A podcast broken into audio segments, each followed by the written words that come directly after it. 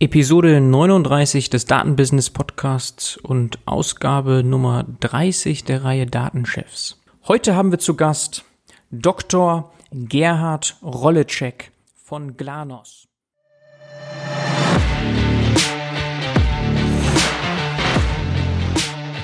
Auch heute geht es wieder um Technologie rund um Text. Da hatten wir ja letzte Episode die Rosella Wenninger von YouNice. Bei ihr ging es um Content-Produktion und heute geht es um den anderen Blickwinkel Content-Analyse.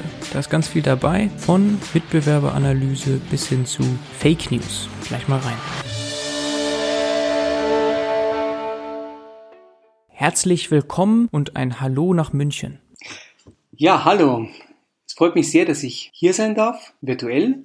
Dass wir uns ein bisschen austauschen. Ja, fangen wir doch mit deinem Werdegang an. Ich bin seit doch mittlerweile einigen Jahren, ich würde sagen ungefähr zweitausendzwei, zweitausenddrei, im Bereich Computerlinguistik, Textmining, das, was man heute ja eigentlich auch dann Data Science nennt oder was ein Teil von Data Science ist, unterwegs. Habe allerdings mhm. ganz anders angefangen. Habe nach dem Abitur, dann bin ich in die Mediävistik gegangen, habe also mittelalterliche Literatur studiert, habe da meinen Magister gemacht, habe mich dann allerdings relativ schnell dazu umbewegt, in die Richtung, was man heute Digital Humanities nennt, zu gehen. Die Idee, dass man eben auch die Geisteswissenschaften ja unterstützen kann durch I T, durch die Aufbereitung von Daten, durch das zur Verfügung stellen von zum Beispiel Texten. Ich war da an der Universität in Singapur, es gab Professor Lendau, der war mal so vor zwanzig Jahren ein sehr visionärer Forscher, der im Bereich Hypertext, gerade auch was bedeutet es eigentlich, dass ich äh, Texte dann nicht mehr linear darstelle, hat das eben auch äh, Zusammenhang mit, wie ich auch Wahrheit zum Beispiel wahrnehme, also mit Critical Theory, mit Critical Thinking, das war so seine These, dass eben durch die neuen Möglichkeiten von Hypertext, durch die Nichtlinearität des Textes, durch auch die Möglichkeit, dass ich auch viel leichter ins Schreiben komme und nicht nur in das, das Lesen, dass sich da auch neue Möglichkeiten in der Auseinandersetzung mit Gegenständen sich ergeben. Äh, ja, Gerhard, äh, eine Nachfrage dazu vielleicht, ähm, weil du das Wort Hyperlinks verwendest. Ist das so, wie man sich das vorstellt, dass man dann eben zwischen den Stellen springt? Oder was ist damit gemeint? Genau, das geht ja zurück, mhm. diese Theorie von, von Hyperlinks und Hypertext auf Vannevar Bush. Es kommt ja aus den, ja, glaube ich, Mitte der vierziger Jahre. Das ist also schon sehr, eigentlich eine, eine alte, aus heutiger Sicht ja fast schon, aus einer steinzeitlichen Zeit heraus, das Konzept, dass ich eben zwischen verschiedenen Textstellen springen kann und dass ich dadurch eben eigentlich besser die menschliche Denkweise, das menschliche Interesse, Informationsbedürfnis abbilden kann, als jetzt mit einem linearen Text, wie man es zum Beispiel aus einem Buch oder aus einem Text kennt, der halt von, von A bis Z, so, von, vom Anfang bis zum Ende sich mhm. durchschlängelt. Mhm. Also es geht ja tatsächlich um das, was man dann später als Hyperlinks im H T M L auf die, kennt, um, die man natürlich auch in der Form, wir hatten das damals in Singapur so, so gemacht, dass man, ähm, da ging es vor allem um Texte aus der englischen Romantik, dass man die so aufbereitet, dass ich einerseits auch den Kontext dazu habe, also im kulturellen, geschichtlichen Kontext, und dass ich diese Texte eben auch so praktisch mit Annotationen versehe, dass ich noch mehr Informationen, passende, zum Beispiel andere Textstellen, Verweise, Querverlinkungen direkt anklicken kann und dass ich dadurch eigentlich tiefer einsteigen kann in diese, hier was Texte der Romantik ist, zum Beispiel auch die der dazugehörigen Bilder, äh, andere Medien mir dazu holen kann. Das war so ungefähr um das Jahr zweitausend herum mhm. und fand ich eigentlich damals sehr, sehr interessant. Ist ja auch mittlerweile ist ja Digital Humanities richtig bedeutsam geworden. Es ist ein, ein weit anerkanntes Kon- Konzept, das ich eben auch für die klassischen Geisteswissenschaften von Geschichte über Literaturwissenschaft zu Sozialwissenschaften, dass ich die damit unterstützen kann, dass ich I T-Verfahren der Datenaufbereitung, der Visualisierung, der Navigation in großen Informationsbeständen anwende. Okay, also muss man erstmal alles digitalisieren natürlich, die ganzen Bücher et cetera müssen eingescannt werden, archiviert, ähm, integriert werden und so weiter. Ne? Das war damals in der Tat ein großer Teil, war wirklich noch O C R mit Scannen, mhm. einzelne Buchseiten aufklappen, einscannen äh, und dann in H T M L aufbereiten, Postkorrektur machen, also relativ einfache Sachen, in, in, das in Kapitel aufteilen, die Querverweise zu, zu Links verwandeln. Aber da hat man eben gesehen, dass eben genau dieses Handwerkszeug, auch die Grundlage der Daten ja ein ganz wesentlicher Erfolgsfaktor ist. Das wird uns, glaube ich, jetzt in den nächsten vierzig Minuten immer mal wieder begegnen, wie ein roter Faden, weil das ist eine, glaube ich, sehr, sehr, doch sehr tiefe Überzeugung, wenn die Datengrundlage nicht stimmt, wenn man sich da auf etwas verlässt, ohne es geprüft zu haben, wird man auch mit den besten Verfahren der Analyse, der Auswertung, da nur sehr unbefriedigende Ergebnisse bekommen. Und, und genauso ein Handwerkszeug, praktisch diese erstmal Textaufbereitung. Es gab nochmal das, das Schlagwort Texttechnologie vor einigen Jahren. Und genau dieser Punkt, ich muss einen, einen Text ja erstmal so aufbereiten, dass er, dass er richtig repräsentiert wird. Das spielt tatsächlich auch heute, glaube ich, noch eine nicht zu unterschätzende Rolle. Mhm. Okay, das ist dein Werdegang. Du bist eben promovierter Linguist, Computerlinguist und hast dich vor allem mit Digital Humanities beschäftigt. So kann man das auf jeden Fall zusammenfassen. Gibt es denn noch etwas vor deiner Selbstständigkeit, die du hier noch betonen möchtest? Genau, ich war dann nach den, nach Singapur, nach dem Digital Humanities Ausflug, bin ich dann in die Computerlinguistik gegangen, habe dort promoviert in München, habe dann kurz an der Universität gearbeitet, aber eigentlich auch immer schon in Industrieprojekten, habe dann eine erste Firma gegründet, mit meinem jetzigen Mitgründer bei Glanos, mit Christian Bauer und meinem damaligen Doktorvater. Die war spezialisiert auf Suchtechnologie, auf Enterprise Search, auf ja, auch wieder die Möglichkeit in großen Datenbeständen halt über Suche, da das Informationsbedürfnis der, der Nutzer zu befriedigen. Die Firma haben wir dann verkauft und haben dann seit zweitausenddreizehn Glanos gegründet. Und die Firma davor, das waren fünf Jahre, ne? Also von zweitausendacht, zweitausendneun bis zweitausenddreizehn, so wie ich das auf Xing sehen kann. Genau. Mhm. Ah ja, okay.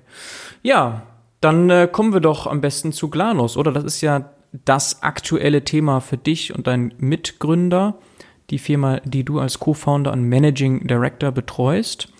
Was macht Glanos denn? Also vermutlich seid ihr im Textuniversum unterwegs, aber vielleicht mal als Überblick, was Glanos alles so macht. Glanos hat natürlich auch wieder eine Geschichte, hat natürlich auch Iterationen durchgegangen, keinen ganz großen Wechsel in der Strategie, aber äh, es hat sich immer mehr fokussiert und zwar eigentlich mittlerweile auf, man kann das als zwei oder drei Säulen darstellen, je nachdem äh, sozusagen wie, wie einfach man es machen möchte und wie hoch man die Aufmerksamkeitsspanne des, des Gegenübers einschätzt. Also im Wesentlichen sind es Firmendaten, das spielt eine ganz große Rolle. Ähm, wir wollen, wir haben den Anspruch, eigentlich jede Firma auf der Welt, zumindest jede Firma, die eine Homepage hat, zu kennen und von da Informationen zu ziehen. Was macht diese Firma? Wie gut geht es der Firma? Wie stellt sie sich dar? In welchem Netzwerk arbeitet sie? Nächste große Säule ist Nachrichtenanalyse. Alles, was ich publiziere, was in, in öffentlichen Nachrichten verfügbar ist, vor allem wieder, was sich auf Firmen bezieht, wieder genau die gleichen Fragestellungen. Wie gut geht es diesen Firmen? Was machen die? In welche Beziehung zueinander stehen die? Sowas werten wir automatisch aus. Und dann ein dritter Bereich, der jetzt gerade auch relativ wichtig geworden ist, ist das Thema Anonymisierung und Pseudonymisierung. Äh, gerade auch in internen, also das, was wir vorgemacht haben, sind ja alles öffentlich verfügbare externe Daten. Das ist in aller Regel Daten, die eigentlich jeder sehen kann. Teilweise hinter Paywalls, wenn es Nachrichten sind, aber normalerweise so, dass ich die überall weltweit über das Internet, über einen Browser sehen kann.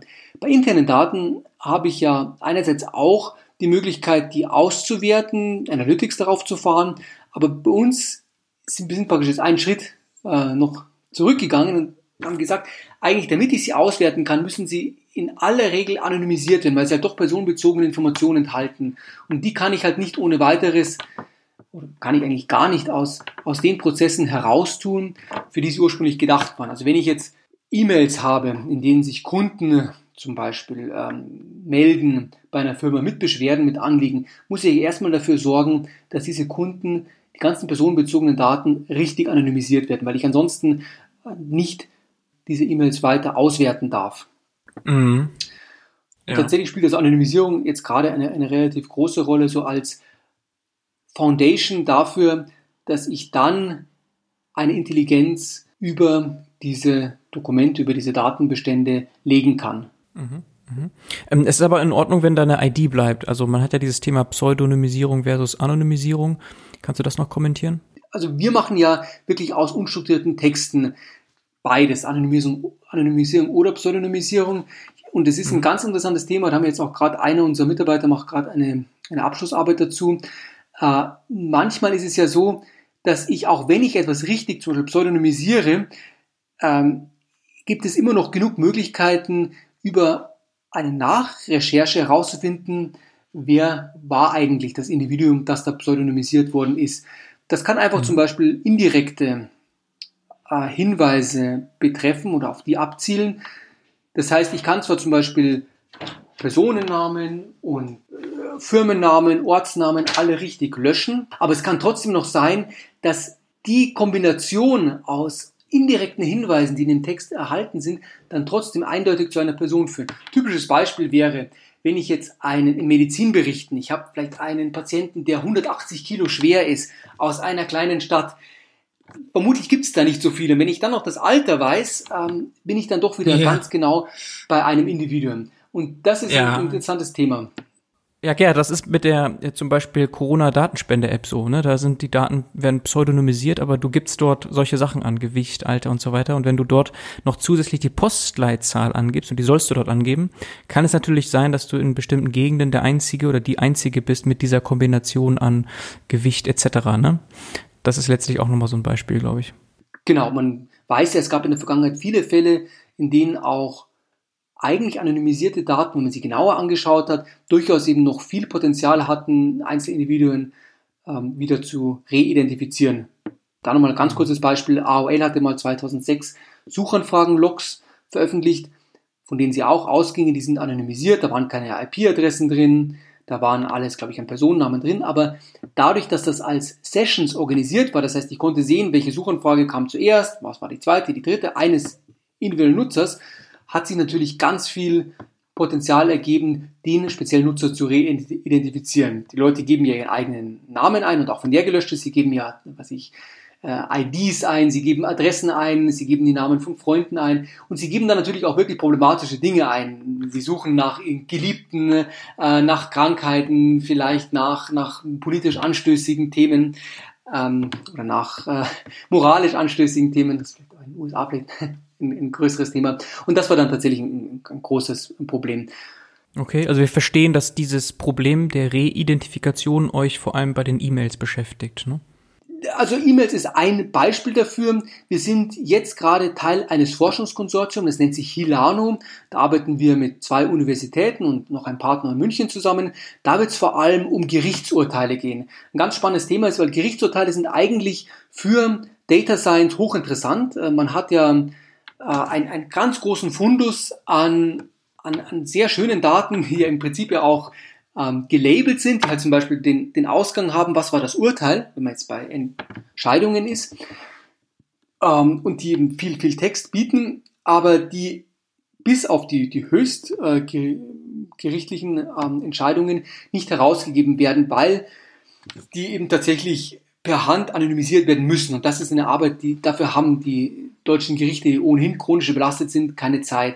Das heißt, ich hätte, wenn man Gerichtsurteile anonymisiert und wirklich zuverlässig anonymisiert in großer Zahl hätte, wirklich nochmal große Möglichkeiten, großes Potenzial für Legal Tech, dass ich da neue Anwendungen mache und die tatsächlich auch, auch, auch glaube ich, einen gesellschaftlichen Nutzen bringen könnte. Beispielsweise das Erkennen von, von Anomalien, das Erkennen von Urteilen, bei denen offensichtlich etwas nicht stimmt. Ich glaube, dass man da wirklich nochmal sehr viel mehr Transparenz schaffen könnte, auch Fairness im Rechtssystem, wenn man einfach mehr Daten hat. Also ich glaube, die empirische Rechtswissenschaft, die brennt darauf und ähm, das Problem ist, der Flaschenhals ist da tatsächlich anonymisierte Grundlagen, zum Beispiel die Gerichtsurteile. Mhm. Okay, vielleicht noch ganz kurz zu Glanos, weil wir ja noch hier so ein bisschen in der Einleitung sind zu dem Unternehmen. Du hast ja schon gesagt, mitgegründet mit dem Kollegen Christian Bauer. Wie viele seid ihr jetzt aktuell? Jetzt gerade sind wir so zehn Leute, müssen wir genau rechnen, wie viele es jetzt Vollzeit sind, natürlich sind da nicht alle Vollzeit, es gibt auch, auch Teilzeitleute, es sind zehn Leute, alle in München, seit Corona doch auch viel, viel im Homeoffice und in der Regel haben wir eher größere Kunden, ähm, aber auch ziemlich über die Branchen hinweg. In der Vergangenheit einiges mit Versicherungen gemacht, jetzt auch mit, mit großen Internetportalen, also LinkedIn ist zum Beispiel einer oder, oder, oder Xing. Mhm. Ähm, generell mögliche Kunden sind vor allem die Firmen, die, die selbst viele Daten haben oder die eben speziell sich über das Wohl und Wehe von anderen Firmen informieren müssen. Mhm. Das können einerseits die, sagen wir mal, eher in Richtung Rating oder Datenaggregatoren, die Leute, die wirklich Scorings vergeben, sein. Das sind aber natürlich auch die, die halt sehr viele Kundenbeziehungen haben oder die ihre Kunden dabei beraten, richtig ihre Supply Chains aufzubauen. Also das ist unser Sweet Spot. Überall dort, wo viele Firmendaten anfallen, Wirtschaftsnachrichten ausgewertet werden müssen, da kommen wir eigentlich zum, zum Einsatz. Das ist ja ein riesiges Crawling-Thema, ne? Klar, man kommt auf die Daten schon irgendwie drauf, man muss dann vielleicht gewisse Paywalls umgehen, hast du ja schon erwähnt, oder sonstige Lösungen finden, um das auch skaliert hinzukriegen. Zum Beispiel das Handelsregister wird da wahrscheinlich eine Quelle sein für euch, aber ja nur in Deutschland. Jetzt habt ihr ja eine globale Lösung oder ihr, du hast ja gesagt, ihr wollt eigentlich alle Firmen drin haben, ne? Das heißt, wie macht ihr das? Dann gibt's Äquivalente, die ihr da anzapfen könnt? Also unser, unsere Philosophie zielt immer auf die Homepage der Firma ab, also auf ein Glanos punkt de ah, ja. oder ein B M W punkt de, weil wir glauben, dass man da eben eigentlich am nächsten dran ist an den Firmen. Es gibt ein paar Ausnahmen, es gibt sicherlich Firmen, die man nur im Handelsregister findet und die keine Homepage haben. Die Frage ist, inwieweit die wirklich relevant sind. Das sind dann mhm. einfach auch, auch oft gar nicht äh, praktisch wirtschaftlich aktive. Es gibt, das ist noch ein interessantes Segment, es gibt Firmen, die nur auf Social Media aktiv sind, die praktisch nur Facebook haben oder vielleicht ein Instagram-Profil, aber keine eigene Homepage mehr. Das beobachten wir in letzter Zeit sehr oft. Man kann gerade an die kleinen Handwerker denken oder an Friseure, also die Dienstleister. Da spielt es tatsächlich eine große Rolle. Aber in der Regel äh, bietet die Homepage einen ganz großen Vorteil, dass sie nämlich ein Unique Identifier ist. Ich habe ja die U R L, ich habe ein b m w punkt de oder .com und kann damit identifizieren, äh, wer alles zu B M W gehört. Und das geht jetzt auch gerade gleich wieder in das Thema Fake News, weil alles, was ja auf der Homepage öffentlich ist, müsste ja, mal abgesehen von ein paar Hacks, aber die sollten ja schnell ähm, äh, dann auch wieder behoben worden sein, also so die Facements, äh, ist es ja tatsächlich eine offizielle Äußerung. Das heißt, ich kann es auch, auch richtig zuordnen. Das ist in, in den Nachrichten, die wir auch auswerten, in der Regel viel schwieriger, weil man sich immer vorstellen muss, wenn ich jetzt zum Beispiel in Nachrichten steht, B M W entlässt, oder wollen wir es nicht hoffen, aber sagen wir mal so positiv, B M W stellt tausend neue Ingenieure im Bereich Elektromobilität ein. Ist immer die Frage dann, ist es jetzt B M W Deutschland, ist es die Group, ist es eine andere Länder? Abteilung ist es vielleicht, oder vielleicht ist es auch, auch gar keine richtige Nachricht. Vielleicht ist es ja auch nur eine, eine Ankündigung, ein, ein, ein Flurfunk. Und das ist eben etwas, was wir glauben, wenn man auf die Homepage geht, kriegt man besser hin. Und dort ist erwähnt, mhm, Infrastruktur, m-m. ja, also wir haben tatsächlich, wir setzen in dem Bereich viel Cloud Computing ein, auf die klassischen, großen amerikanischen Anbieter, Azure, A W S, die uns da einfach mhm. die Möglichkeit bieten, große Serverkapazitäten zur Verfügung zu stellen. Wir sind aber, okay. mal abgesehen von diesem speziellen Datenbeschaffungs-Crawling-Thema, tatsächlich noch ganz traditionell unterwegs, dass wir wirklich äh, unsere eigenen Server haben. Die stehen zwar nicht im Büro, sondern bei einem Dienstleister, aber wir sind da eben auch genau aus den Gründen von Datenschutz und Privacy Shield und, und Datentransfer in die U S A tatsächlich äh, so, dass alle unsere Berechnungen finden komplett in Deutschland bei einem äh, beim Hosting-Dienstleister statt. Okay, ja, da gibt's ja verschiedene Serverfarmen in Deutschland, die man da auch sich ganz gut zusammenklicken kann. Aber jetzt würde ich noch gerne verstehen, woher ihr denn wisst, welche Seiten ihr crawlen müsst. Ihr könnt ja nicht das ganze Web crawlen. Klar, Nachrichten hast du schon erwähnt, aber mit dem Anspruch, alle Firmen, alle Relevanten zu haben, wie gelingt das? Guckt ihr LinkedIn, Xing, Instagram, Facebook oder so und alle Company Pages durch? Oder was ist da die, sagen wir mal, die Liste, die ihr abarbeitet oder abgearbeitet habt? Also das ist tatsächlich auch wieder ein iteratives Vorgehen und auch eins, okay. was darauf wächst, dass man halt schon einen großen Bestand hat, auf die man aufbauen mhm. kann. Und dann kann man zum Beispiel Links verfolgen. Sind wir wieder beim Thema ja. Hyperlinks. Ich meine, viele Firmen mhm. verlinken dann auch auf andere Firmen, mhm. weil sie zum Beispiel auf Kunden verlinken, auf Partner. Ja. Äh, natürlich sowas wie das Handelsregister spielt schon noch eine Rolle, gerade für Neuanlegungen. Ähm, mhm. Große Rolle spielt auch die erwähnten Portale. Natürlich kann man auch mal sowas wie Google Maps abgrasen nach, nach Firmen oder auch andere äh, Portale, weil wir ja dann eben unseren eigenen Datensatz kreieren, wenn wir auf die, die Homepage gehen. Äh, aber es ist richtig, wir, wir halten uns jetzt fern davon, zum Beispiel das komplette Web crawlen zu, zu wollen. Ich glaube, das wäre... Das hatte ja Google oder auch, so. Auch wirklich nicht mehr möglich, genau. Also, was anderes, ja. Mhm. Ja. Aber habt ihr einen Fokus auf Deutschland oder äh, ist es wirklich jetzt... Nein, ich würde sagen, es ist schon ziemlich, es ist ziemlich äh, ausgeglichen. Ähm, wir machen auch viel, viel international, gerade auch in den U S A, auch in anderen europäischen Ländern. Unser Sprachfokus ist Deutsch und Englisch, das muss man klar ah, sagen. Ja. Mhm. Äh, wir haben ja auch immer noch, oder also es ist ja vielleicht immer noch, hört sich so an, als ob wir das irgendwo ablösen wollen, aber wir sind der Meinung, dass es auch tatsächlich richtig ist. Bei uns steckt schon viel linguistisches Wissen und linguistische Regeln auch dahinter. Das heißt, es ist nicht komplett sprachunabhängig oder basiert nur auf Modellen von Sprache, sondern es ist tatsächlich auch, auch mit eigenen Regeln, mit eigenen zum Beispiel Lexika hinterlegt. Und das ist eben dann etwas, was wir für Deutsch und Englisch sehr weit getrieben haben und in anderen Sprachen einfach nur sehr rudimentär haben. Mhm. Okay, ja gut, die Welt ist so groß, wenn man da alle Sprachen abbilden möchte, dann ist man da ganz schön schnell lost wahrscheinlich. Mit Deutsch und Englisch erschlagt ihr ja ganz viel schon für relevant eurer Kunden, ne? Und du hast ja schon angesprochen, linguistisch ist da immer noch sehr viel drin. Das ist auch für mich doch mal so eine Frage, weil gerade in dem ganzen Textbereich gibt es ja viele Computer Scientists oder sonst wie Quereinsteiger, Data Scientists, die dort aktiv sind, eben aber keinen linguistischen Hintergrund haben. Ist das von Vorteil? Steckt da wirklich noch so viel Linguistik drin in der heutigen Text-Tech-Szene oder Text-Tech-Lösungen? Also man muss natürlich schon zugestehen, dass der Zeitgeist seit einigen Jahren, im Prinzip seitdem es wirklich diese großen Word to Vec und alle Derivate, Word-Embeddings, Sentence-Embeddings, seitdem die verfügbar sind, ist der Zeitgeist schon in eine Richtung gegangen, dass man eigentlich sagt, brauche ich noch diese ganze linguistische Vorverarbeitung oder kann ich mir die nicht eigentlich sparen? Das Ganze, ja. die Tokenisierung, die Morphologie, die Lemmatisierung, das Anwenden von, von Lexika.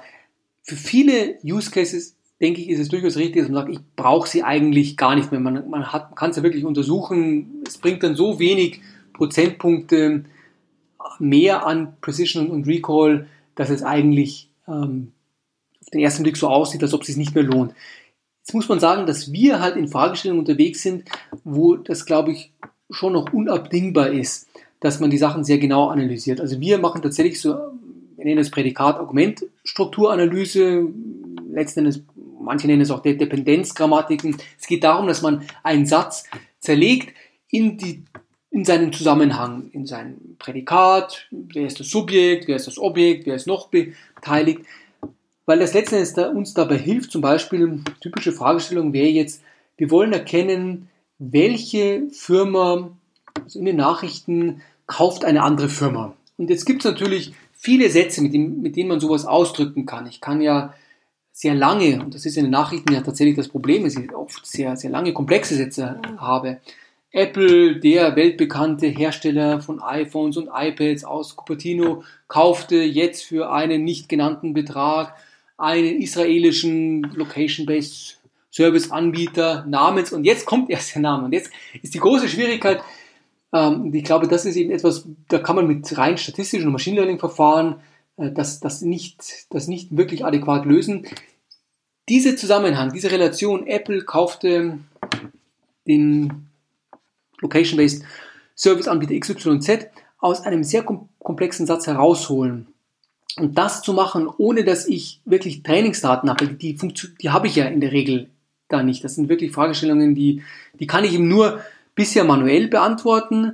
Das heißt, ich habe vielleicht hunderte von Beispielen, die mal jemand manuell sich herausgeholt hat, aber ich muss tatsächlich sehr präzise, sehr granular vorgehen. Und da hilft uns schon diese Prädikat-Argumentstruktur, weil wir eben so einen Satz wirklich zurückführen können auf ein strukturierte Relation. Wir wissen, da geht es um ein, ein Kaufen, es geht um ein Firmenkaufen. Wir können sagen, sowas wie ein Preis, das ist halt noch so ein Modifier, der dieses Kaufereignis noch mal ein bisschen näher beschreibt. Wir können herausfinden, wer ist derjenige, der kauft, wer ist derjenige, der gekauft wird.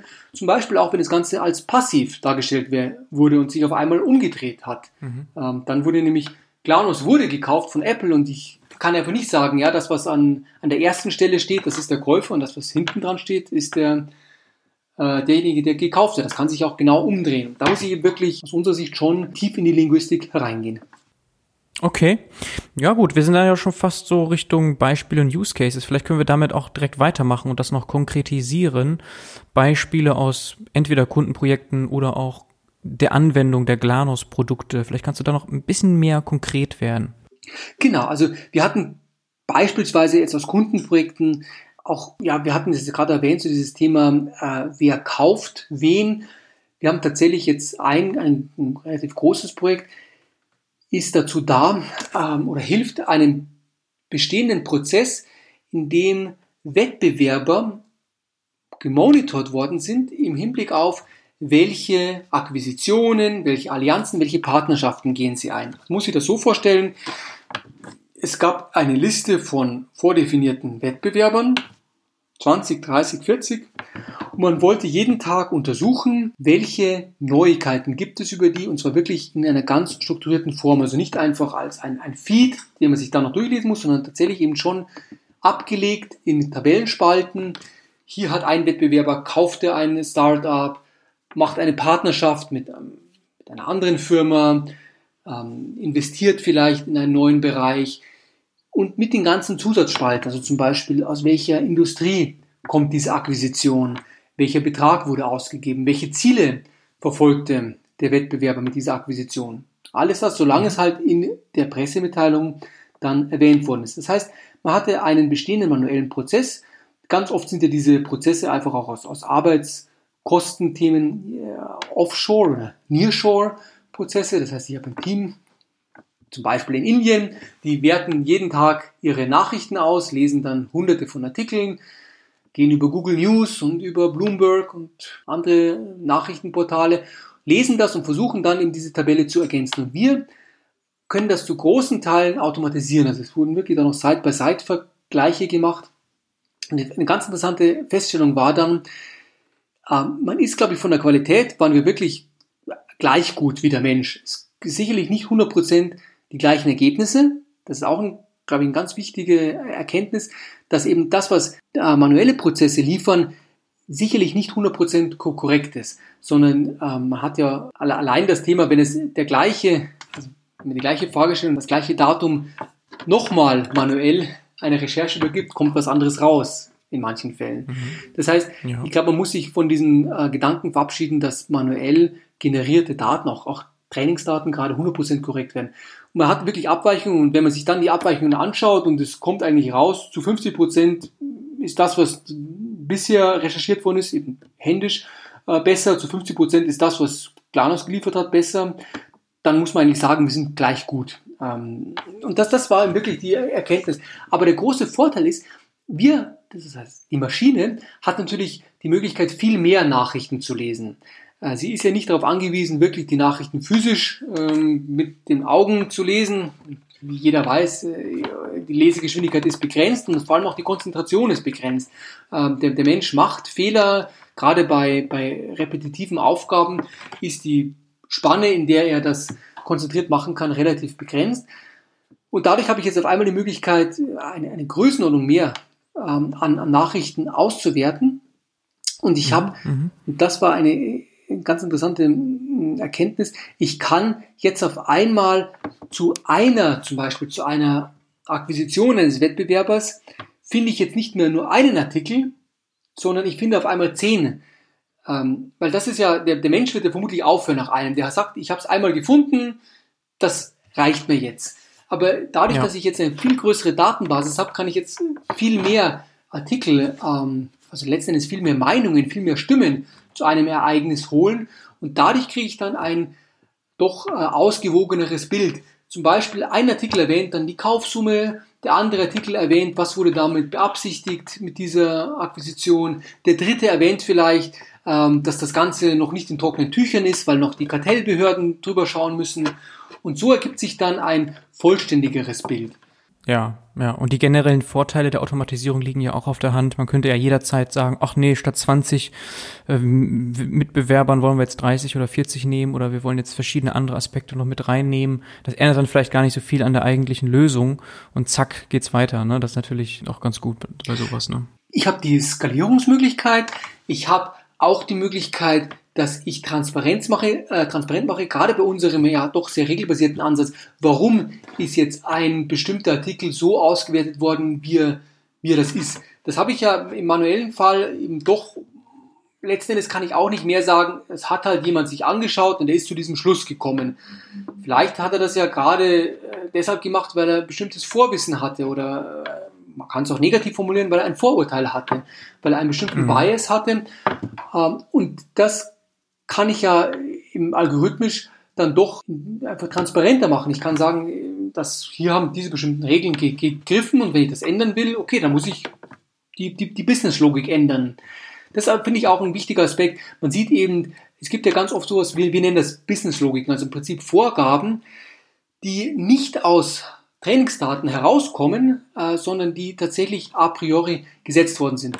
Beispiel ist jetzt, wenn ich zum Beispiel sage, ähm, ich möchte keine Akquisition ähm, da aufnehmen, bei der, ich erfinde jetzt etwas, äh, bei der der Käufer schon vorher beteiligt war an dem Start-up. Das ist zum Beispiel eine Art von Akquisition, die mich, die mich hier nicht interessiert.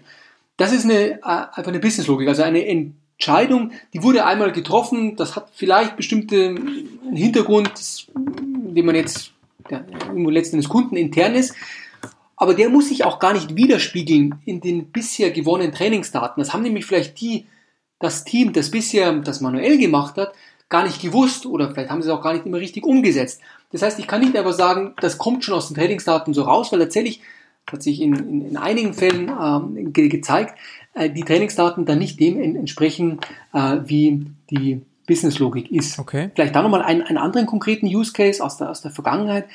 Wir hatten mal für eine Stellenbörse, das war Expert hier, auch aus München, ähm, werten wir Stellenanzeigen aus, indem wir sie klassifizieren.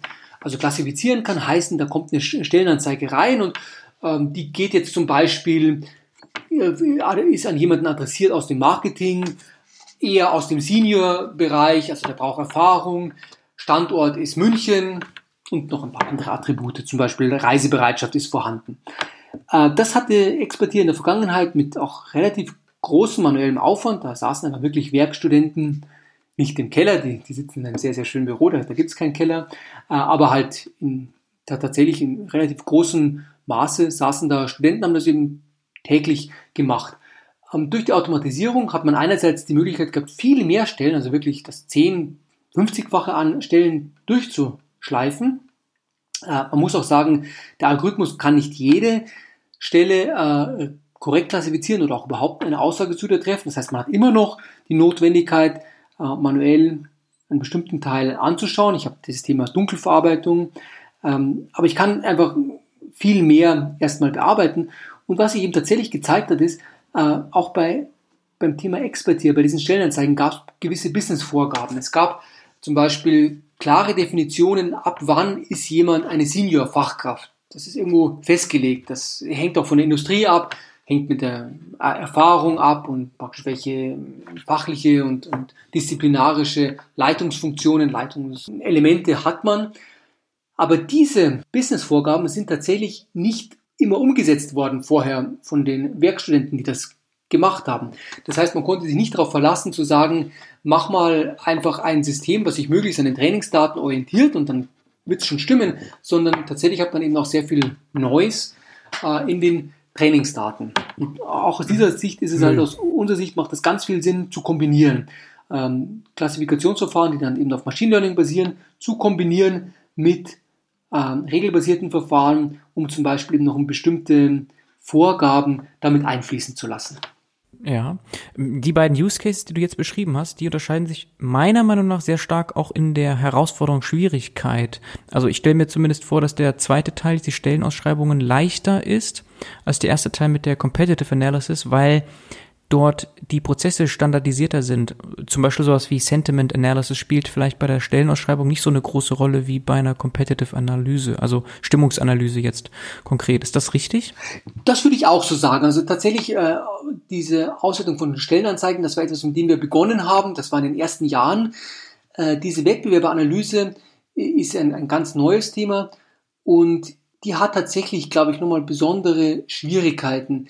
Das fängt damit an, dass ich tatsächlich, auch wenn wir einen großen Feed an Nachrichten jeden Tag bekommen, teilweise selbst gecrawlt, in der Regel aber über Partner, die uns dann zum Beispiel diese hinter Paywall liegenden Nachrichten liefern, äh, hat sich herausgestellt, dass viele dieser Akquisitionen, neuen Partnerschaften, Allianzen tatsächlich nur auf den Newsrooms, also auf den Homepages dieser Wettbewerber zu, zu finden waren. Also auch, auch das ist ein, wieder ein Learning. Ähm, ich Selbst bei den großen Firmen, das muss ich jetzt auch vorstellen, diese Wettbewerber, ohne die jetzt im Einzelnen nennen zu können, aber das sind tatsächlich große Firmen. Also das sind, da ist, glaube ich, keiner dabei unter zehntausend Angestellten. Das, das sind wirklich große Wettbewerber. Aber selbst da, nicht jede zum Beispiel Akquisition, die jetzt beispielhaft Apple durchführen würde, finde ich in Wirtschaftsnachrichten. Also es gibt tatsächlich welche, die laufen relativ stark unter dem Radar, die werden vielleicht mal lokal erwähnt. Ähm, und die gibt es halt vor allem auf diesen Newsrooms, ähm, der, derjenigen, der, der das kauft, also von Apple in dem Fall, oder äh, des Startups, das ge- gekauft worden ist. Und da ist wieder ein Argument, dass ich eben tatsächlich erstmal die Quellenbasis schaffen muss. Wir erinnern uns an den roten Faden, ich muss die Datengrundlage haben. Wenn ich es einfach nicht drin habe in meinen Nachrichten, kann ich, kann ich dieses Event nicht finden.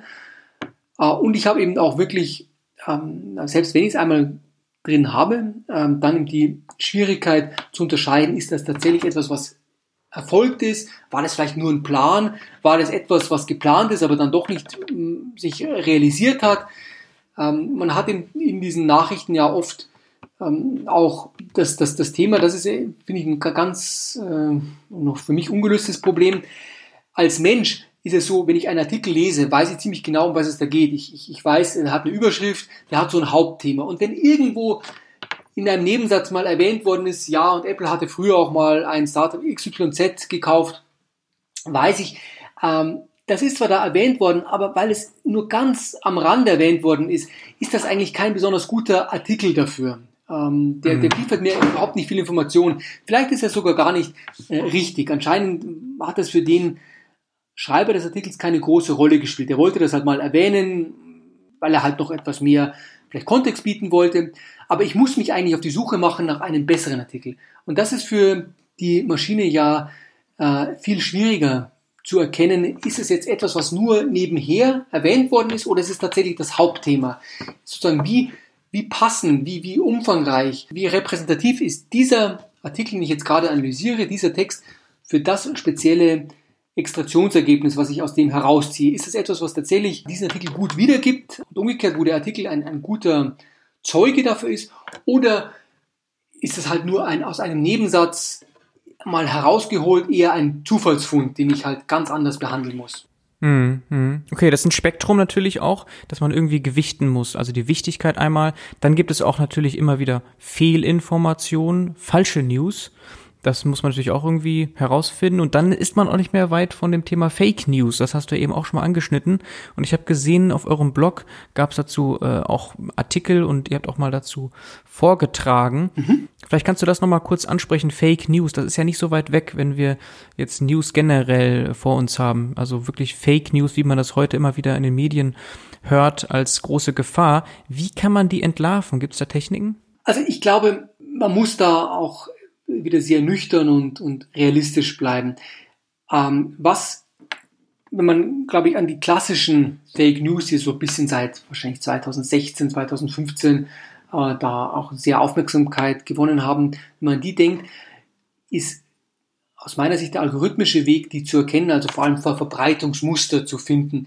Also letzten Endes derjenige, der in der Vergangenheit schon viel Fake News verbreitet hat und derjenige, der die aufgenommen hat und weitergeleitet hat, wenn man so ein Muster wiedererkennt, wird vermutlich, äh, das, das ist ein starkes Indiz, dass es hier wieder äh, um Fake News geht. Ein bisschen ein, ein Verfahren, man kennt es ja von, von Google, von PageRank, äh, sozusagen äh, da, wo eine gute Webseite ist, ist deshalb gut, weil viele andere gute Webseiten auf sie verlinken, könnte man sagen, eine Fake News Schleuder ist deshalb eine Fake News Schleuder, weil sie halt viele Fake News ähm, in der Vergangenheit verbreitet hatten. Das hört sich etwas zirkulär an, aber es ist ja tatsächlich ähm, eigentlich nur ein mathematisches Verfahren, ein, ein dynamisches Gleichgewicht.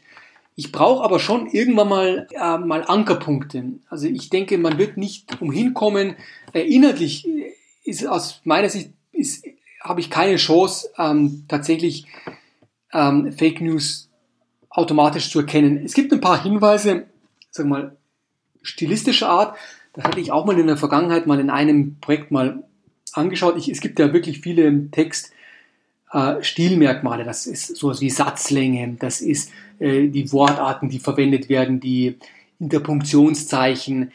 Da könnte man sich schon vorstellen, dass ich ähm, bestimmte Art von Fake News, die halt, sagen wir mal, sehr einen alarmistischen Ton haben, äh, die dann vielleicht auch so bestimmte Verkürzungen, Verknappungen haben, äh, die vielleicht auch so ein bisschen, was man an diesen Clickbait-orientierten Stil kennt, äh, die sowas aufweisen. Ich glaube, das könnte man schon anhand von Merkmalen, die man algorithmisch auswerten kann, sich, sich holen. Aber jetzt rein inhaltlich, wenn ich jetzt ähm, einen Artikel, sagen wir mal, von Russia Today über die Skripal- oder Nawalny-Vergiftung habe und das vergleiche mit dem von der A R D, ich glaube, dass man da stilistisch sich sehr schwer tun wird, große Unterschiede zu finden. Beides sieht halt auf den ersten Blick aus wie, sagen wir mal, journalistisch aufbereitete Darstellungen. Das heißt, ich brauche, glaube ich, eben diese Ankerpunkte. Ich muss irgendwo mal sagen, äh, da hat mal eine vertrauenswürdige Institution äh, etwas gesagt. Oder ein gutes Beispiel ist bei Zitaten. Also da, da sind wir wieder bei, bei Twitter, bei diesem blauen Verifikationshaken oder eben bei der, bei der Homepage. Da kann ich doch relativ sicher sein, wenn jetzt zum Beispiel, es gab vor kurzem das Thema, die AfD hatte Markus Söder falsche Zitate untergeschoben. Äh, Wenn er eben da eine, eine offizielle Gegendarstellung hat oder wenn ich dann zum Beispiel diesen Kontext des Zitates finde auf den Pressemitteilungen oder auf der Homepage oder auf dem Twitter-Profil von, von Markus Söder, dann kann ich das wirklich widerlegen, weil ich eben diesen, diesen Ankerpunkt habe, weil ich sagen kann, dem kann ich mal vertrauen. Also zumindest das, was er hier sagt, das, das müsste, mal abgesehen von dem ganz seltenen Fall, dass jetzt dass sich da jemand reingehackt hat, aber das, das kann man im Nachhinein auch herausfinden, das müsste dann stimmen. Glaube ich, ein, ein, ein wichtiges Thema ist ja auch Deepfakes. Also man kann ja mittlerweile Audio- und Bildmaterial doch so ähm, täuschend nachahmen, dass man sich gar nicht mehr darauf verlassen kann, dass ein bestimmtes Bildmaterial oder ein Mitschnitt ähm, tatsächlich dann die Wahrheit oder äh, originär ist und nicht bearbeitet worden ist. Aber ich denke, das sollte ja ohnehin Ähm, uns Anlass geben, eben den Kontext, den Ausschnitt eine, eines Bilds, eines Videos oder auch ein, eines Textzitates immer mitzubedenken. Also mhm. Deepfakes führt doch eigentlich dazu, dass ich eben sowas wie einem beliebigen Videomaterial, einem beliebigen Audiomitschnitt nicht mehr vertrauen kann. Aber das hätte man ja wahrscheinlich auch vorher schon gar nicht machen sollen, weil es ja immer wichtig ist, was war denn eigentlich der Kontext dazu. Also wenn ich ein, ein Bild äh, sozusagen stark genug links und rechts, oben und unten abschneide, kann ich ja viele ähm, oder auch einfach einen, einen, einen sozusagen Blickwinkel wähle, der äh, die, die Dinge dann verkürzt, äh, kann ich immer fälschliche Informationen liefern. Also von daher, glaube ich, ja. ist auch die, die, die Hoffnung da, ähm, dass man vielleicht ein bisschen davon wegkommt, zu sagen, ja, der, da gab es doch eine Audioaufnahme oder gibt es ein Video, das muss doch so sein. Also man, wie oft hat man jetzt gesehen, dass Ereignisse, wenn sie aus verschiedenen Blickwinkeln gefilmt werden oder einfach sozusagen noch äh, Minuten davor und danach haben, äh, anders be- beurteilt werden. Und ich glaube, es führt uns dazu, dass man eigentlich die Standards, die man aus der Wissenschaft kennt, also mach deine Rohdaten öffentlich, äh, mach deine Methoden nachvollziehbar. Ähm, letzten Endes führt dazu, dass, dass auch andere Menschen zu gleichen Schlüssen kommen können, also oder, oder auch zu anderen Schlüssen. Gib ihnen wenigstens die Möglichkeit dazu. Ich glaube, wenn sich das ist eigentlich unser, unsere Hoffnung, dass man sagt, diese, diese Methode, die wissenschaftliche Methode, wenn ich ihm genug Daten zur Verfügung stelle, kann man anwenden. Dadurch kann ich versuchen, Sachen nachzuvollziehen. Und diejenigen Institutionen oder auch Personen, die eine Historie haben, das in der Vergangenheit ähm, gut gemacht zu haben, die kriegen halt dann äh, eine Glaubwürdigkeit und, und die werden dann irgendwann als, als, als Ankerpunkte dienen. Ähm, das ist, wird sicher kein ohne Reibungsverluste Ablauf und auch kein perfektes Verfahren geben. Ich denke jetzt zum Beispiel wieder an Institutionen wie die Organisation für die äh, Nichtverbreitung von Chemiewaffen, die ja da auch gerade jetzt im, im Bereich von Russland, äh, dann eben auch diese Giftgas-Thematik in Syrien, da eben auch, wenn ich jetzt die russische Seite anhören würde, würde ich sagen, die, die sind dann auch nicht vertrauenswürdig. Aber wahrscheinlich ist es das Beste, was wir sozusagen jetzt haben, äh, irgendwie internationale Organisationen, von denen man weiß, wie sie arbeiten, deren Arbeit nachvollziehbar ist, äh, und die dann aber eben auch hoffentlich möglichst viel, vielleicht eben auch in anonymisierter Form, an, an Daten zur Verfügung stellen, damit ich es eben auch von außen nachvollziehen kann. Ich glaube, das ist unsere mhm. Chance, ähm, wirklich äh, diesem Thema Fake News gerecht zu werden. Ja, okay. Also man kann da herauslesen die Chance und die Hoffnung, dass das ganze Thema Fake News, die neuen technologischen Möglichkeiten zu einer kritischeren Auseinandersetzung letztlich äh, führt, ne? Kritische Medienkompetenz und letztlich auch eine insgesamt kritische Auseinandersetzung, wie man dem Ganzen Herr werden kann. Natürlich ist es ein Problem, das man nicht einfach lösen kann, ne? Das hast du ja schon ganz schön jetzt hier auf den Punkt gebracht. Man muss da irgendwie Anker setzen, richtige Trainingsdaten haben. Es ist hochdynamisch und wir sehen ja auch an den großen Plattformen, dass das eine riesen Herausforderung ist. Also auch ein Facebook hat das Problem nicht gelöst und arbeitet da ganz emsig dran. Oder ein Twitter oder, oder, oder. Oder ein Bill Gates, der sagt, jetzt wo äh, Microsoft als potenzieller Käufer von TikTok dasteht, dass das ein vergifteter Kelch ist und auch letztlich wahrscheinlich deswegen, weil eben so eine soziale Plattform mit dem Thema Fake News und äh, alles, was damit noch äh, zusammenhängt, kämpfen muss, ne? Jetzt sind wir bei Social Media gelandet. Das ist ein Thema, das ich auch selber lange beackert habe. Deswegen würde ich da gerne mal die Möglichkeit nutzen, dich noch ein bisschen zu löchern hierbei, weil das ja auch ein Thema ist, das ihr offensichtlich beackert mit LinkedIn und Xing und anderen Themen. Es gibt ja vor allem die Hashtags in den sozialen Medien. Und wenn man jetzt Posts klassifizieren möchte, spielen die Hashtags wahrscheinlich eine große Rolle. Diese sind aber ja irgendwie Wortneuschöpfungen, ne? Oftmals Abkürzungen, hochdynamisch, irgendwelche Sachen, die zusammengefügt worden sind. Also wir hatten zum Beispiel früher mal versucht, Posts auf Instagram zu klassifizieren. Äh, da hatten wir ein vorgeschaltetes Clustering mit sowas wie L D A, Latente Directly Allocation, und dann darauf aufbauend eben genau mit Word to Vec und anderen Verfahren eine Klassifikation aufgebaut. Aber es stellte sich schon heraus, dass so eine, nennen wir es mal Hashtag to Vec Methode äh, doch äh, schwierig ist. Also man muss da diese ganze Dynamik doch äh, berücksichtigen und eben die Tatsache, dass Hashtags keine eigentlichen Wörter sind. Ist das ein Thema, das äh, bei euch auch eine Rolle spielt, wenn ihr mit sozialen Medien zu tun habt? Also wir hatten in der Tat mal ein Projekt für ein großes Medienunternehmen, wo man versucht hatte, aus Social Media neue Trends zu erkennen, äh, die dann zum Beispiel eben halt in, in Formate und Inspiration für, für neue Formate sein könnten. Und da waren wir, wir sind eigentlich ganz interessanterweise wirklich über, so wie du es jetzt gerade erwähnt hast, einen ähnlichen Ansatz gegangen. Zuerst mal zum Beispiel gesagt, Hashtags spielen mal eine große Rolle. Wir versuchen die zum Beispiel über L D A, zum Schluss dann auch über andere Verfahren. Wir haben dann, glaube ich, im letzten Endes kam dann heraus, dass der Google Sentence Encoder und dann ein nachgeschalteteres Clustering eigentlich dann doch am besten funktioniert hatten. Aber es waren immer relativ, ähm, also ich glaube, man muss schon sagen, aus heutiger Sicht, naja, zumindest nicht, nicht vollständig befriedigende Ergebnisse. Und ich denke, das hängt damit zusammen, es ist zum einen wirklich, wie du schon gesagt hast, man hat, man hat ein sehr dynamisches Umfeld. Ich habe zwar auf bestimmten Plattformen, so wie Twitter oder Instagram, natürlich viele ähm, Tags. Wir haben auch mal versucht, jetzt nicht auf die Tags zu gehen, sondern tatsächlich auf die, die Keywords aus den, aus den Volltexten, äh, weil es ja mh, teilweise äh, da auch nochmal noch, noch mehr drin steht. Aber äh, man hat ja immer das, das, das große Thema, ich habe viel einfach Neues, ich habe viel unsinnige Sachen, falsch geschriebene Sachen, ähm, bis hin halt zu so völlig unverständlichen, wirklich einfach Zeichenkombinationen.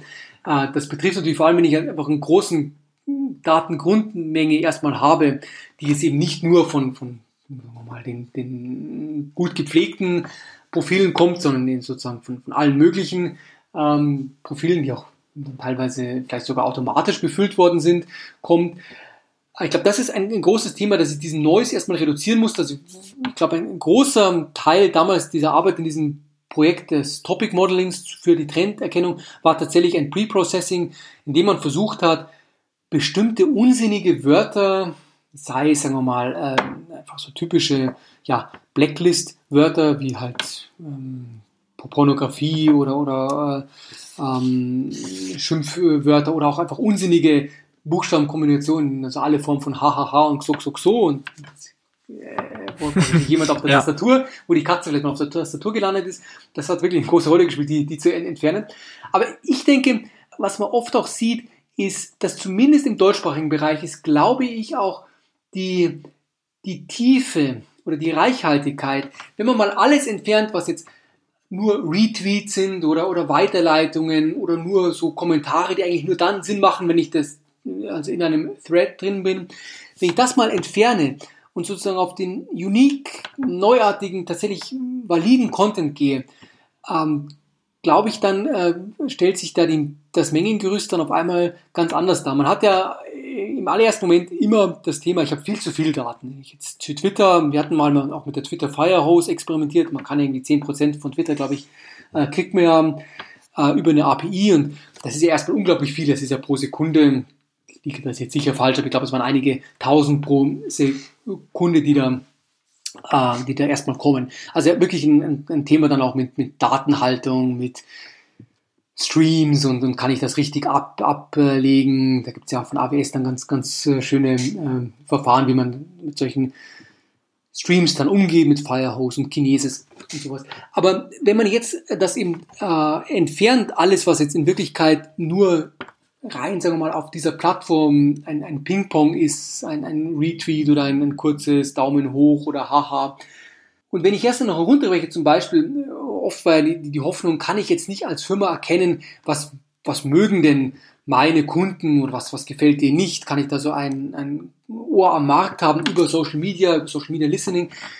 Ähm, ich meine, das funktioniert wahrscheinlich noch für die großen konsumerorientierten Marken, ein B M W, ein Apple, da mag das noch gehen, aber wenn ich jetzt so ein klassischer Mittelständler bin, gerade so eine Industriefirma, da findet man dann in der Regel dann überhaupt nichts mehr. Also die finden vielleicht noch ihre eigenen Pressemitteilungen, aber ähm, das war es dann auch schon. Also ich glaube, man, man hat dann g- ganz oft gesehen, ähm, das, was dann drinsteht, ist, ist, ist doch viel weniger, als man gehofft hat. Also vor allem in dem Bereich, in dem wir unterwegs sind. Wir sind ganz oft im B zwei B-Bereich. Und da, es gab mal auch einen sehr, sehr schönen Artikel auf Forbes, wo mal jemand gemeint hat, eigentlich diese Hoffnung, dass ich da Wirtschaftsnachrichten, dass ich das sozusagen auf Social Media irgendwo auch bekommen kann, ist eigentlich verfehlt. Ich brauche ja. tatsächlich jemanden, der die Sachen recherchiert, der da tatsächlich nochmal editiert, auch einen schönen Text macht, der, der Zahlenmaterial ähm, mir mitliefert. Mhm.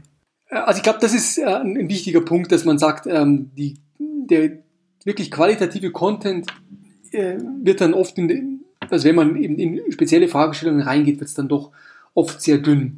Okay, es hängt also davon ab, ne? Also eine, eine Beauty-Brand oder Fashion oder so, die wird da viel finden in den sozialen Netzwerken, Relevantes, auch für Trendanalysen, aber nicht jeder Mittelständler, der vielleicht, äh, weiß ich nicht, Maschinen baut oder so, wird da ähm, Mehrwert draus ziehen können. Genau, so, so kann man das so zusammenfassen.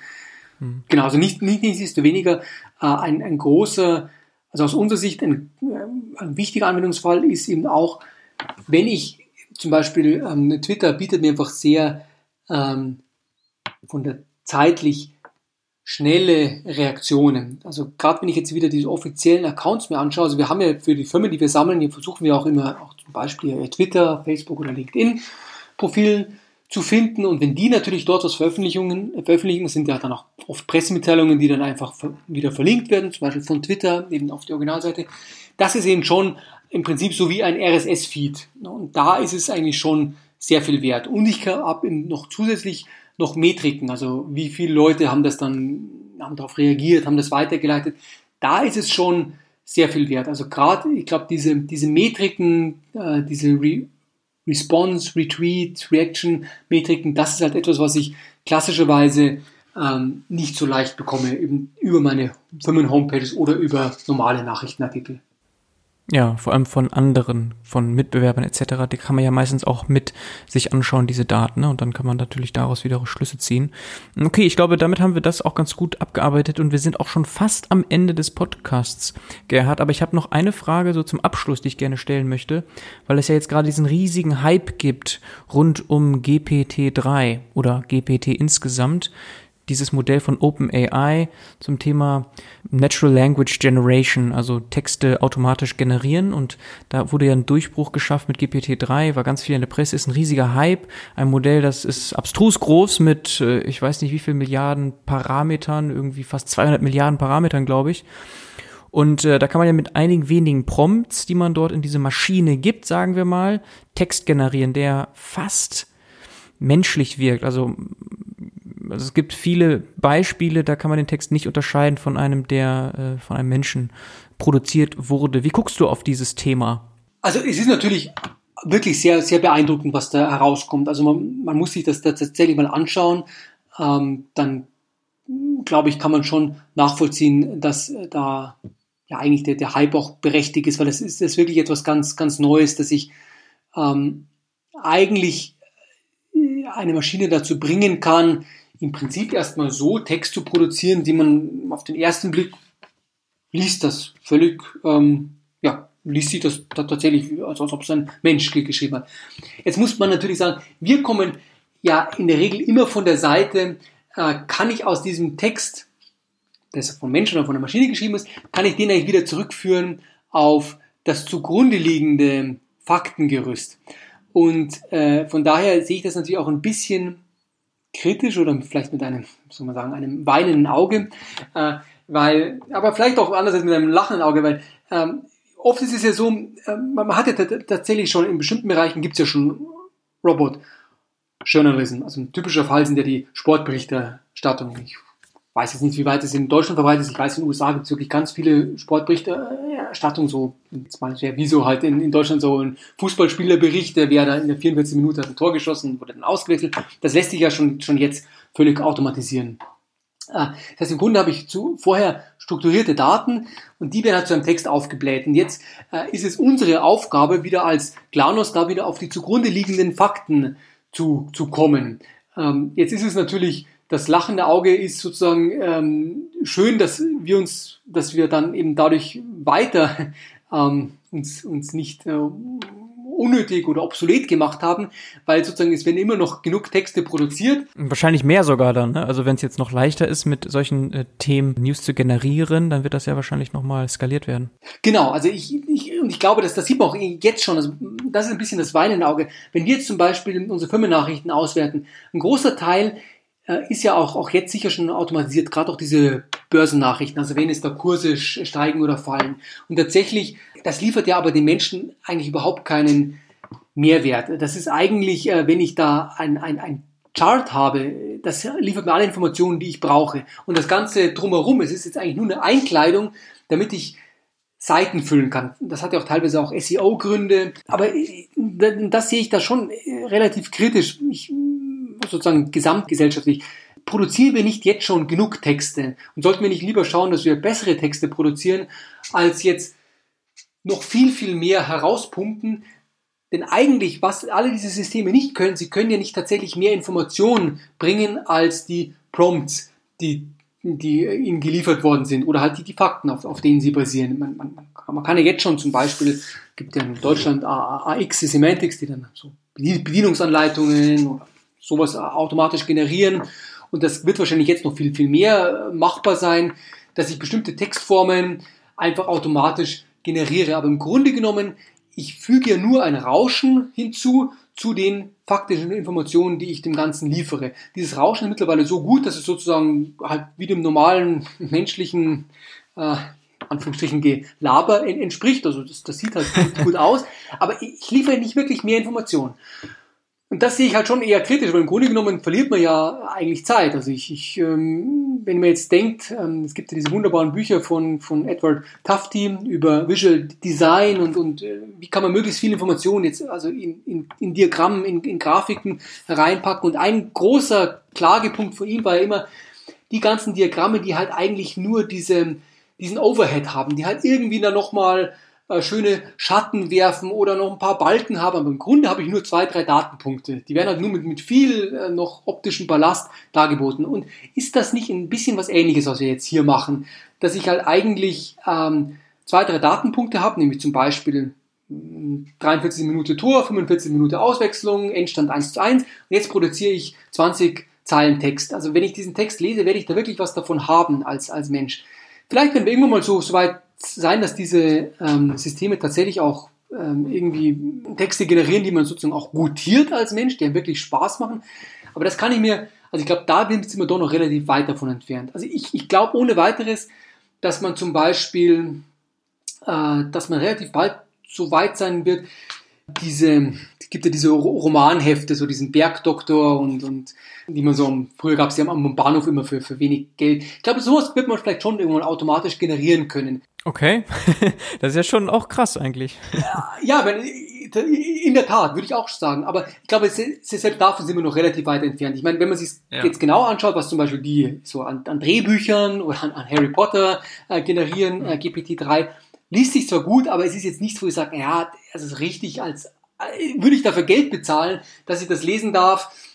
Das glaube ich noch nicht. Es ist, es ist beeindruckend, es ist wie so vor, keine Ahnung, es erinnert ein bisschen an diese rechnenden Pferde, die sozusagen schon etwas auf den ersten Blick sehr Beeindruckendes machen und wo ja tatsächlich auch viel dahinter steckt. Ähm, will ich es auch nicht kleinreden, aber ich, ich glaube, man muss da ein bisschen unterscheiden, was ist der, der Gimmick, ähm, was ist die Aufmerksamkeit, die auch absolut, glaube ich, da sinnvoll ist, weil sie uns auch über, überlegen lässt, wo, in welchen Bereichen gibt es denn nämlich eigentlich schon, schon wirklich viel generierte Texte oder hat man über Deepfakes gesprochen.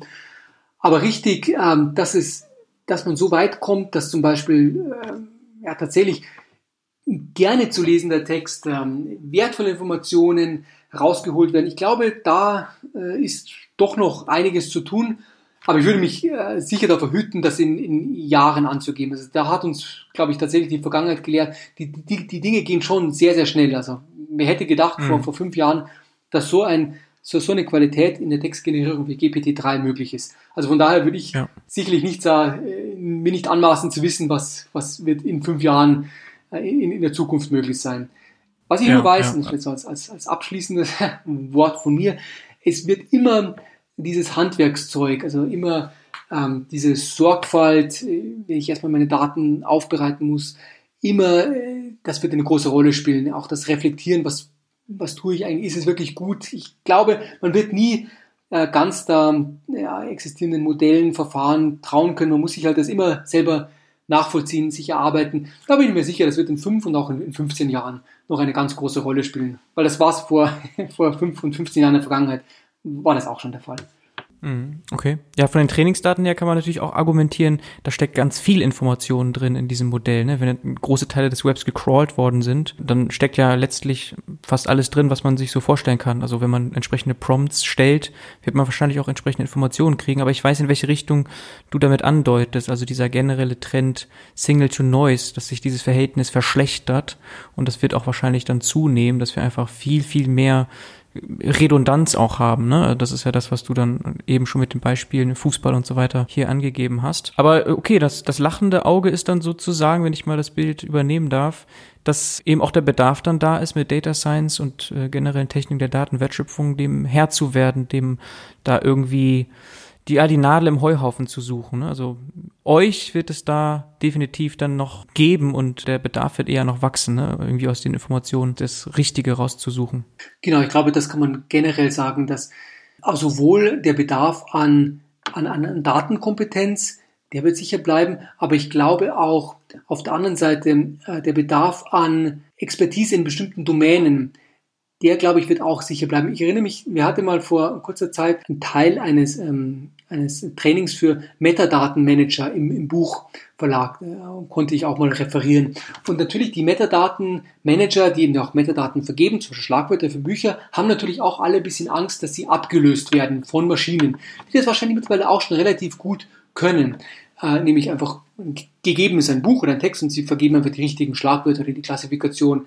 Aber ich denke trotzdem, die Expertise jetzt in einem bestimmten Bereich, Mathematik, Chemie, Physik, Data Science, sich wirklich auszukennen und zu sagen, ich vergebe die richtigen Schlagwörter, ich, ich kontrolliere das, äh, ich reduziere da den, den, den Noise, ich, ich führe da wirklich viel, tatsächlich Informationen ein, die, glaube ich, wird es auch in Zukunft geben. Weil es muss immer jemanden geben, der dann zum Beispiel auch die Qualität einschätzen kann. Also äh, es muss sozusagen immer dann auch den Evaluator geben. Also von daher ähm, ist mir da nicht bang in der Form, dass man sagt, da, da werden uns die Maschinen irgendwie ablösen oder dafür sorgen, dass, ähm, dass das sozusagen niemand sich mehr spezialisiert, dass da irgendwie diese Core-Kompetenzen verloren gehen oder nicht genug wertgeschätzt werden würden.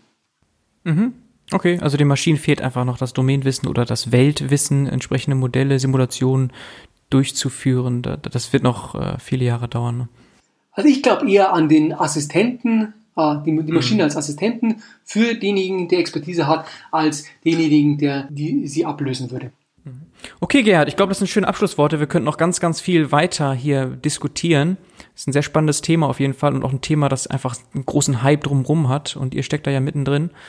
Ich danke dir für das Interview, hat mir sehr viel Spaß gemacht. Ja, mir auch. Vielen, vielen Dank für deine Zeit. Mich sehr gefreut. Ja, danke auch für deine Zeit. Ciao, ciao. Bis dann. Ciao.